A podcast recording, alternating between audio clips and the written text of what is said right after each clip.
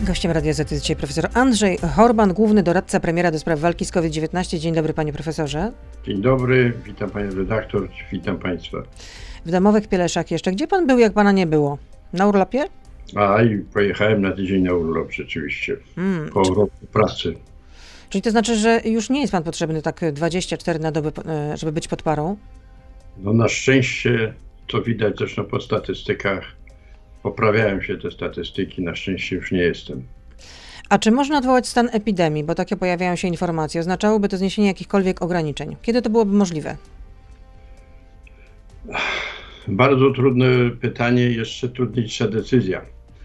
Dlatego, że y, mamy jasną świadomość, że jeżeli nie zaszczepimy w odpowiednim czasie odpowiedniej grupy osób, to prawie jak w banku mamy następną falę epidemii na jesieni. Czyli jest to mało prawdopodobne, żeby odwołać stan epidemii w czerwcu, tak? Takie Czyli są jest to spekulacje mało wprawdzie. Jest, Podobne, żeby odwołać stan epidemii w czerwcu, natomiast jest bardzo prawdopodobne, że mamy bardzo duże szanse wrócić do prawie normalności. co to znaczy prawie do normalności? To znaczy, że wszystkie obostrzenia zostaną by pań, zdjęte? no może nie wszystkie, może nie wszystkie i może nie obostrzenia, może zalecenia.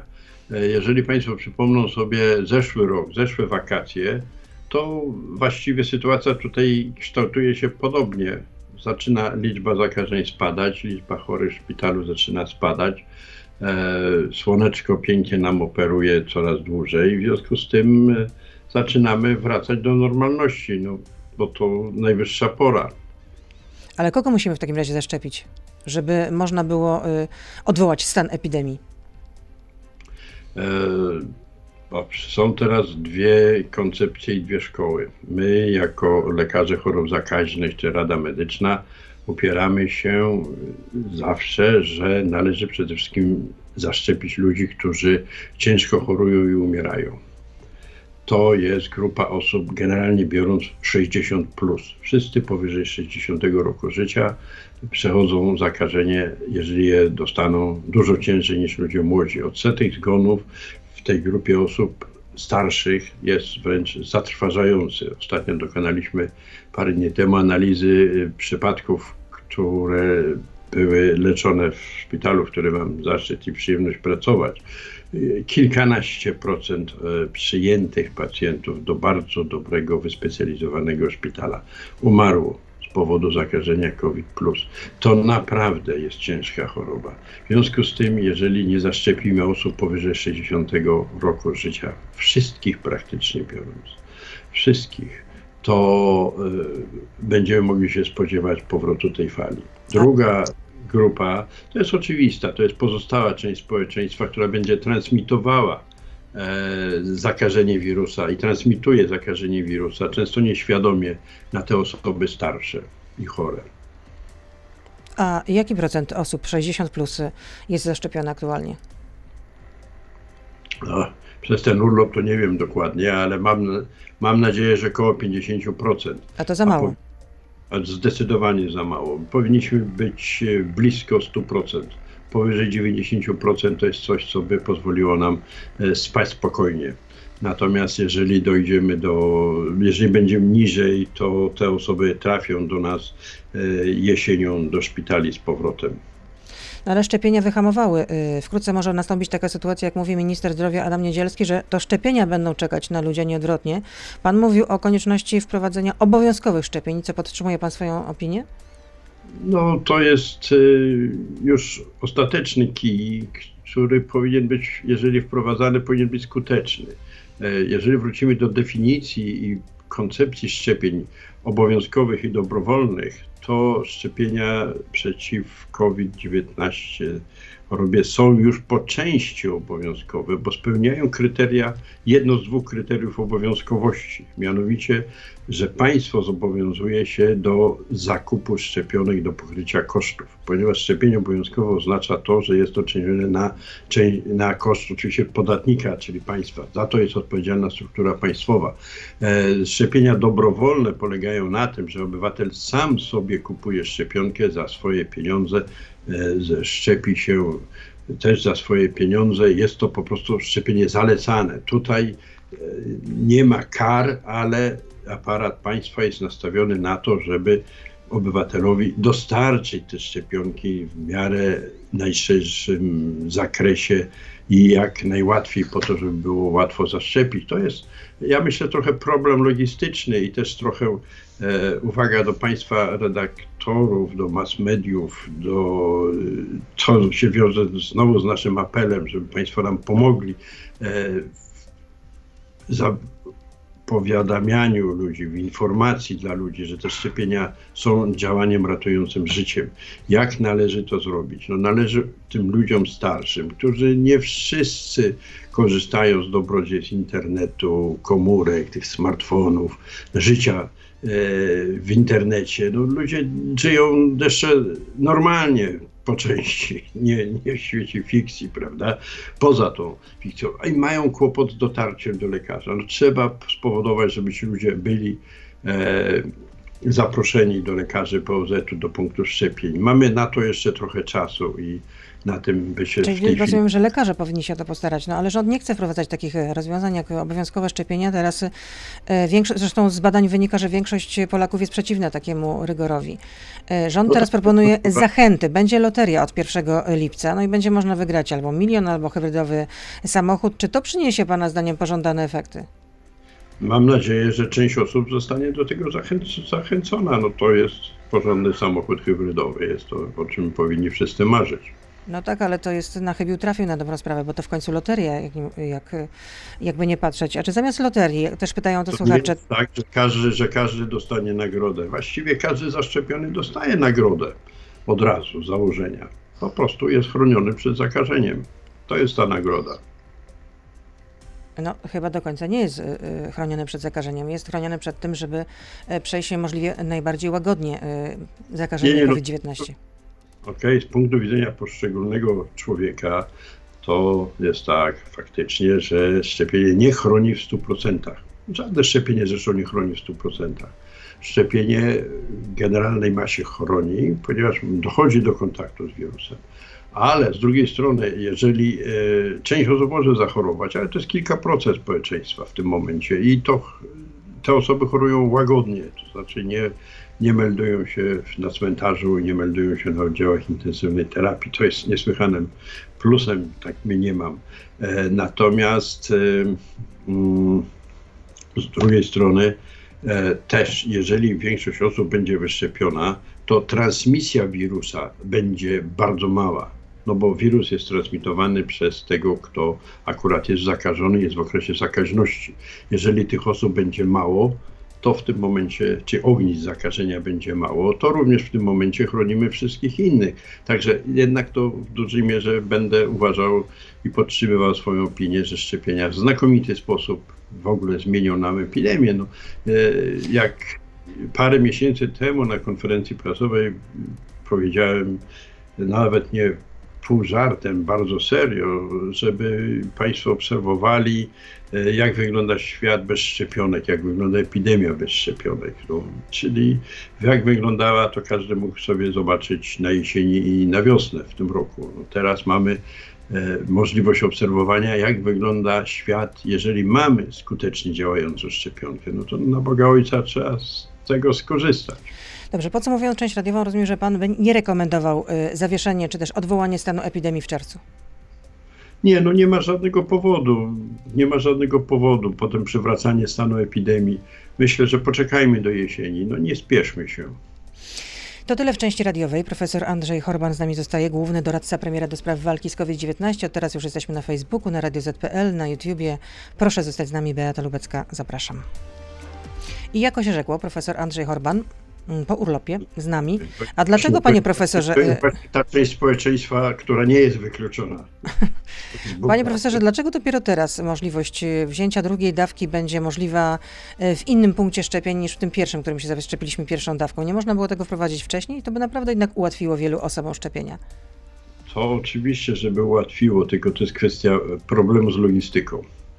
E, jeżeli weźmie się pod uwagę, że duża część szczepionek wygląda bardzo, wymaga bardzo precyzyjnego transportu e, w warunkach no, ekstremalnie chłodnych, bo minus 80 stopni to jednak jest temperatura imponująca, że musi dotrzeć na czas do, do określonego punktu, że są kłopoty z dostawami, bo dostawy przychodzą dzisiaj, trzeba dostarczyć za trzy dni w drugi koniec kraju i człowiek musi wiedzieć, że akurat tego dnia miał mieć e, szczepienie i w związku z tym ta szczepionka musi dotrzeć do tego konkretnego punktu. No po prostu jest to kwestia organizacyjna, zorganizowanie E, szczepień na masową skalę jest zajęciem niesłychanie trudnym.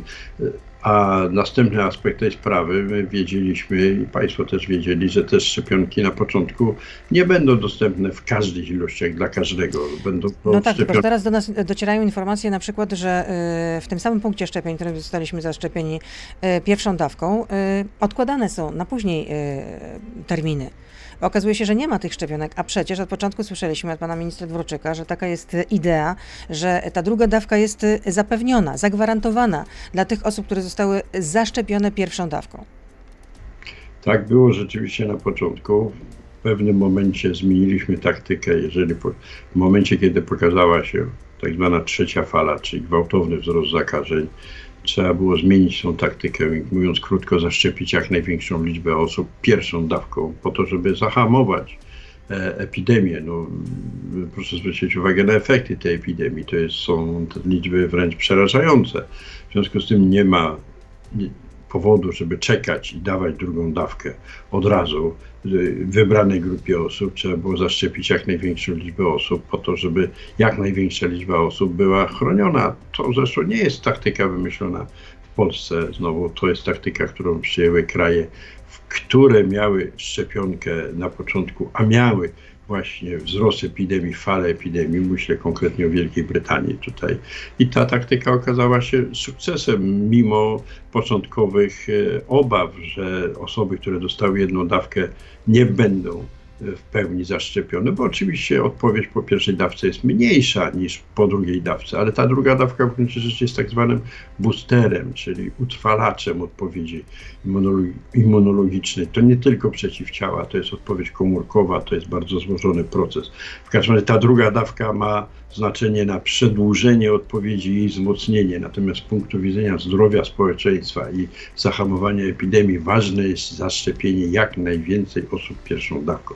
Stąd ta zmiana taktyki. W tej chwili jesteśmy w takiej sytuacji, kiedy ta liczba zakażeń spada, kiedy mamy te szczepionki, mamy te dwa, trzy, może cztery miesiące czasu, żeby spokojnie to wszystko poukładać i spokojnie ludzi zaszczepić. Wracają koncerty z ograniczeniami. W imprezie będzie można, y, w imprezie będzie mm, mogło wziąć udział y, co najwyżej 250 osób z wyłączeniem tych, którzy zostali zaszczepieni przeciwko COVID-19. To Rada Medyczna y, doradzała takie ograniczenia, jeśli chodzi o imprezy masowe? One wynikają... Koncerty, koncerty. Nie, nie, one wynikają z pewnych e, przyjętych założeń, że mm, wirus transmituje się w określony sposób. No ale jeśli to są imprezy plenerowe, no to branża zwraca uwagę, że takie imprezy, gdzie będzie 250 osób się nie zbilansują, a z drugiej strony e, na mecz piłkarski będzie mogło wejść około 20 tysięcy osób. No to gdzie jest tutaj logika? To jest kwestia też przestrzeni, kwestia przypilnowania ludzi, kwestia innego zachowania osób. No i proszę jeszcze zwrócić uwagę na jedną zasadniczą rzecz, o której już Pani wspomniała, a warto podkreślić. Ten limit nie obowiązuje ludzi zaszczepionych. No tak, ale czy w takim razie rządowi, czy też Radzie Medycznej bliżsi są kibice, czy melomani? No. Nie, nie, nie, melomani. Sami jesteśmy, przynajmniej w Radzie Medycznej, melomanami po części chętnie byśmy na koncert sobie poszli. No ale jeśli jest to impreza plenerowa, pod chmurką jednak, no to nie można poszerzyć jednak y, y, liczby osób, które mogłyby w takiej imprezie y, Czyli... uczestniczyć. Tym bardziej, że no branża, ta, ta branża już jest, jest, bardzo mocno poszkodowana. No, przez 14 miesięcy, od ponad 14 miesięcy nie miała możliwości wykonywania swojej pracy. Pani, wszystkie branże są bardziej lub mniej poszkodowane. Naprawdę, spokojnie. Wszystko jest przed nami. Myślę, że jeżeli sytuacja epidemiczna czy epidemiologiczna poprawi się znacznie, wszystko można zweryfikować. Na razie jesteśmy w tym punkcie, w którym jesteśmy. Luzujemy zalecenia czy obostrzenia relatywnie szybko, ale ostrożnie. Proszę tak bardzo się nie spieszyć. Nie można, znaczy można oczywiście wszystko zrobić, znieść wszystkie zalecenia natychmiast i powrócić do normalności. No nie, i w tym momencie mamy znowu wzrost zakażeń. No tylko, że podtrzymuję to, że to są imprezy jednak e, plenerowe, a mówi się, że jednak e, no, pod chmurką jest, y, możliwość zakażenia jest no, minimalna, żeby nie powiedzieć zerowa. Pod chmurką jest zakażenie minimalna, chyba pod warunkiem, że trzymamy dystans. A na koncertach Pana zdaniem nie będzie to możliwe, tak? Rozumiem. Na koncertach jest to dosyć trudne, zwłaszcza plenerowych. A dlaczego maseczki nadal musimy nosić w pomieszczeniach zamkniętych? Albo inaczej, no, minister Niedzielski tak utrzymuje taką rekomendację, że w najbliższym czasie noszenie maseczek y, będzie obowiązkowe y, w przestrzeniach zamkniętych i tam, gdzie nie można zachowywać dystansu społecznego. Dokładnie z tego powodu, o którym Pani była uprzejma powiedzieć. Tam, gdzie nie możemy zachować dystansu społecznego, powinniśmy nosić maseczki. One po wielu miesiącach dyskusji wykazały swoją przydatność. W tej chwili dokładnie wiemy, że maski działają. Maski działają. Wszyscy się śmieli z ludzi żyjących w Azji, że byle epidemia, byle katar, a ci ludzie zakładają maski. Nie, to są ludzie, którzy są bardzo zdyscyplinowani społecznie, żyją e, w miejscach, które są z punktu widzenia Europejczyka niesłychanie zatłoczone i po to, żeby zapobiec przenoszeniu infekcji drogą kropelkową czy drogą oddechową. Ludzie ci noszą maski bardzo zdecydowanie i zresztą proszę popatrzeć, jak wygląda epidemia COVID w Azji, jak wygląda epidemia COVID y, w Europie czy w innych krajach, tam gdzie ludzie są bardzo zdyscyplinowani. Oczywiście nie jesteśmy za metodami, które są stosowane w niektórych krajach azjatyckich. Autorytarnych. No nie do pomyślenia oczywiście u nas ale dlatego też system, który jest demokratyczny, liczy również na to, że obywatel jest obywatelem rozsądnym i jeżeli usłyszy rozsądne argumenty, to te argumenty przyjmie i do nich się zastosuje. Tak, A do kiedy będziemy musieli nosić maseczki również e, w pomieszczeniach zamkniętych i tam, gdzie nie będzie można zachować e, dystansu społecznego? Są tutaj znowu dwie możliwości. Jeżeli liczba zakażeń spadnie bardzo znacznie, prawie Bardzo do zera. znacznie, czyli do zera, tak? Mhm. Czyli prawie do zera. Prawie do zera, bo nie spodziewamy się, że była do zera. Powiedzmy, że będzie to znowu ta liczba e, zeszłorocznego czyli? lata. Czyli rzędu 100, 200 do 500 zdiagnozowanych i przeciętnych. Czyli co najwyżej y, pół tysiąca zakażeń dziennie, tak? I wtedy będzie można znieść obowiązek noszenia tych maseczek, tak?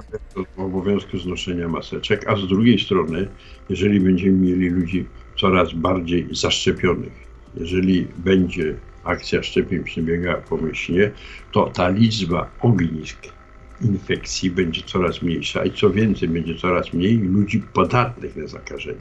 Jeszcze raz e, chciałbym podkreślić, no COVID jest chorobą śmiertelną, zwłaszcza dla ludzi, którzy są w pewnym sensie niepełnosprawni immunologicznie, czyli starszych i schorowanych. To jest choroba śmiertelna. W związku z tym my usiłujemy zabezpieczyć ludzi przed przedwczesną śmiercią. Czy to prawda, panie profesorze, że ja mam dzisiaj e, pana tutaj e, zwolnić, nazwijmy to w ten sposób, e, uwolnić od rozmowy ze mną o 8.30, tak? Że ma pan czas ograniczony, tak? Jakby była pani tak uprzejma, to ja bym chętnie się stawił do pracy. Rozumiem, ale jak będzie 8.32, to mi pan też po prostu głowy nie urwie, tak? Rozumiem. I nie może uchować, zwłaszcza na odległość to może być troszkę trudne. tak. a, a co jest za mantadyną? Bo mieliście dyskutować na Radzie Medycznej o tym leku. No nie dyskutujemy, bo nie ma o czym. No to, a, a na, jakim badania, na jakim etapie są w takim razie badania kliniczne? Badania kliniczne są na etapie wykonywania. Mhm. A kiedy one się zakończą i będzie można po prostu postawić jakiekolwiek wnioski? Nie mam pojęcia, nie jestem badaczem. Nie należę do tej grupy. Nie wiem. E, z tego, co wiem z wypowiedzi ludzi, którzy zajmują się tym badaniem, to już też doszli do wniosku, że jest to lek, który ma bardzo słabe działanie antywirusowe.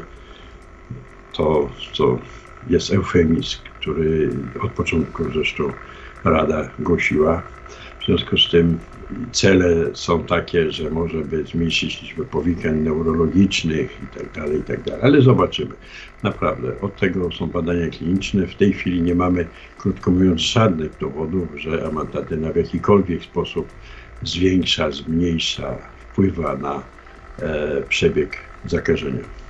Profesor Andrzej Horban jest z nami, główny doradca premiera do spraw walki z COVID-19. Są pytania od słuchaczy. Bronisław pyta, czy jesienią będzie potrzebna e, trzecia dawka szczepionki? Miejmy nadzieję, że jeszcze nie. Dlatego, że e, odpowiedź immunologiczna powinna się utrzymywać przynajmniej przez rok, bo takie mamy doświadczenie ze szczepionką. Dlatego, że e, ta nasza wiedza, ta nasza wiedza pochodzi również z badań klinicznych przedrejestracyjnych, kilkadziesiąt tysięcy ludzi zostało zaszczepionych i te osoby są cały czas kontrolowane, czy chorują, czy nie, jak zachowuje się ich odpowiedź immunologiczna. Stąd wiedza wynika z twardych faktów klinicznych. Powyżej roku zdecydowana większość tych osób nadal jest chroniona, w związku z tym raczej nie.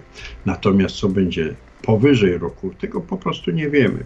Bardzo możliwe, że będzie, bardzo możliwe, że e, ta szczepionka będzie musiała wyglądać tak jak szczepionka przeciwko grypie, to znaczy być przystosowywana do pojawiających się nowych wariantów. Ale to wszystko jest do zrobienia, to wszystko jest przed nami. Na razie, dzisiaj, na stan wiedzy, na dzień dzisiejszy. Wiemy, Nie ma takiej potrzeby, żeby podawać trzecią, trzecią jedna, dawkę. Jedna dawka wystarczą i chodzi o to, żeby zaszczepić ludzi jedną lub tymi dwoma dawkami, jak najwięcej osób. Janusz pyta, dlaczego mimo, że jest tyle NOP-ów, rząd, e, czyli niepożądanych e, mm, takich zjawisk poszczepiennych, rząd polski nadal zachwala preparat dopuszczony warunkowo? Nie, nie, rząd polski nie zachwala żadnych, żadnych, bo nie ma w tym interesu poza tym, żeby chronić życie obywateli. Nie ma dużo NOP-ów, to szczepionki są bezpieczne. Bardzo proszę wszystkim wątpiącym wejść na stronie internetową, bo jesteśmy właśnie w wśród ludzi, którzy korzystają z takich nowoczesnych urządzeń, na stronę internetową PZH, Państwowego Zakładu Higieny. Tam są bardzo dokładne dane podawane dotyczące poszczególnych e, objawów niepożądanych spowodowanych przez poszczególne szczepionki. Kopalnia wiedzy, bardzo proszę z tego korzystać. Kolejne pytanie. Dlaczego honorowym dawcom krwi nie robi się testów na przeciwciała? Jeżeli są ozdrowieńcami, można by wykorzystać ich osocze, gdyby tylko wiedzieli, że są ozdrowieńcami. Większość przecież przechodzi COVID bezobjawowo. E, jeżeli przechodzi bezobjawowo, to e, często ten poziom przeciwciał jest nieduży. W tej chwili w ogóle trwają badania nad przydatnością osocza ozdrowieńców do leczenia. Nie wydaje się e, że jest to e, lek e, podstawowy, tak bym powiedział. Jest to lek pomocniczy, który zastosowany w pewnych ograniczonych sytuacjach klinicznych pomaga. I kolejne pytanie. Czy pan profesor otrzymał jakiekolwiek środki, stypendia, szkolenia lub inną pomoc materialną od producentów szczepionek lub podmiotów od nich zależnych? Nie. Piotr pyta, czy założył pan fundację y, rozwoju nauki, której sponsorem jest amerykańska firma Gilead, y, producent y, leku Remdesivir y, podawanym chorym na COVID-19, również w Polsce. Bo z tego co pamiętam, to chyba w październiku minister Niedzielski obwieścił, że będzie podpisany kontrakt na dostawę mm, chyba 80 tysięcy preparatów za 120 milionów złotych. Założy, założył 20 lat temu. Jeszcze raz, przepraszam. Założyłem 20 lat temu tę fundację. Fundacja korzysta z tak zwanych nierestrykcyjnych grantów różnych firm farmaceutycznych, oczywiście tak. Z tym, że to są tak zwane nierestrykcyjne granty albo na, na, albo na konkretne działania typu konferencji międzynarodowej. A co to znaczy nierestrykcyjne granty? Nie są obłożone, nie są obłożone żadnymi uwarunkowaniami.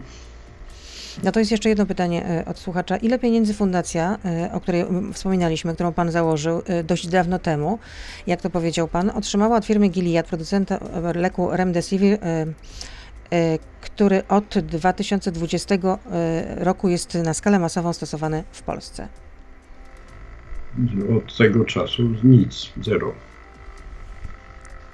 E, to znaczy od tego czasu, od czasu, kiedy Remdesivir e, został zakupiony e, przez polski rząd, tak? Tak mam to rozumieć? O, wcześniej dużo, tak. Ostatnia, ostatnia nasza wspólna aktywność była, no już nie pamiętam, kilka lat temu. No to jest jeszcze jedno pytanie. Czy to prawda, że firma Gilead płaciła na fundację ponad milion trzysta tysięcy złotych w latach 2016-2019? Nie wiem, nie śledzę fundacji. Ale jakiś czas temu pamiętam też, że WHO odradzała y, stosowanie remdesiviru. Chyba bodajże w, listopadzie było, y, było takie oświadczenie, w którym no, nie zalecało się stosowania tego leku. Pani w tej chwili jest e, maj, o ile Mhm. dobrze pamiętam. Maj, zdecydowanie maj, nawet końcówka maja. końcówka maja. E, poglądy i zdania na temat stosowania poszczególnych leków są bardzo, bardzo ustalone.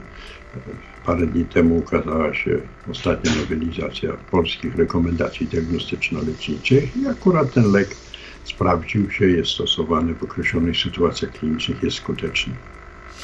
Marcin pyta, czy ma Pan informację o nowej mutacji z Brazylii? Podobno nie działają na, e, na tę mutację przeciwdziała innych wariantów koronawirusa. To są na razie jeszcze wiadomości prasowe, ale taka możliwość istnieje oczywiście, że wirus będzie mutował w ten sposób, że szczepionka nie będzie skuteczna. Teoretycznie taka możliwość istnieje. A dlaczego jest wciąż taka duża liczba zgonów? Bo liczba zakażonych zdecydowanie spada. W poniedziałek chyba było najmniej zakażonych od e, września 2020 roku, natomiast no, liczba zgonów nadal utrzymuje się na wysokim poziomie, niestety.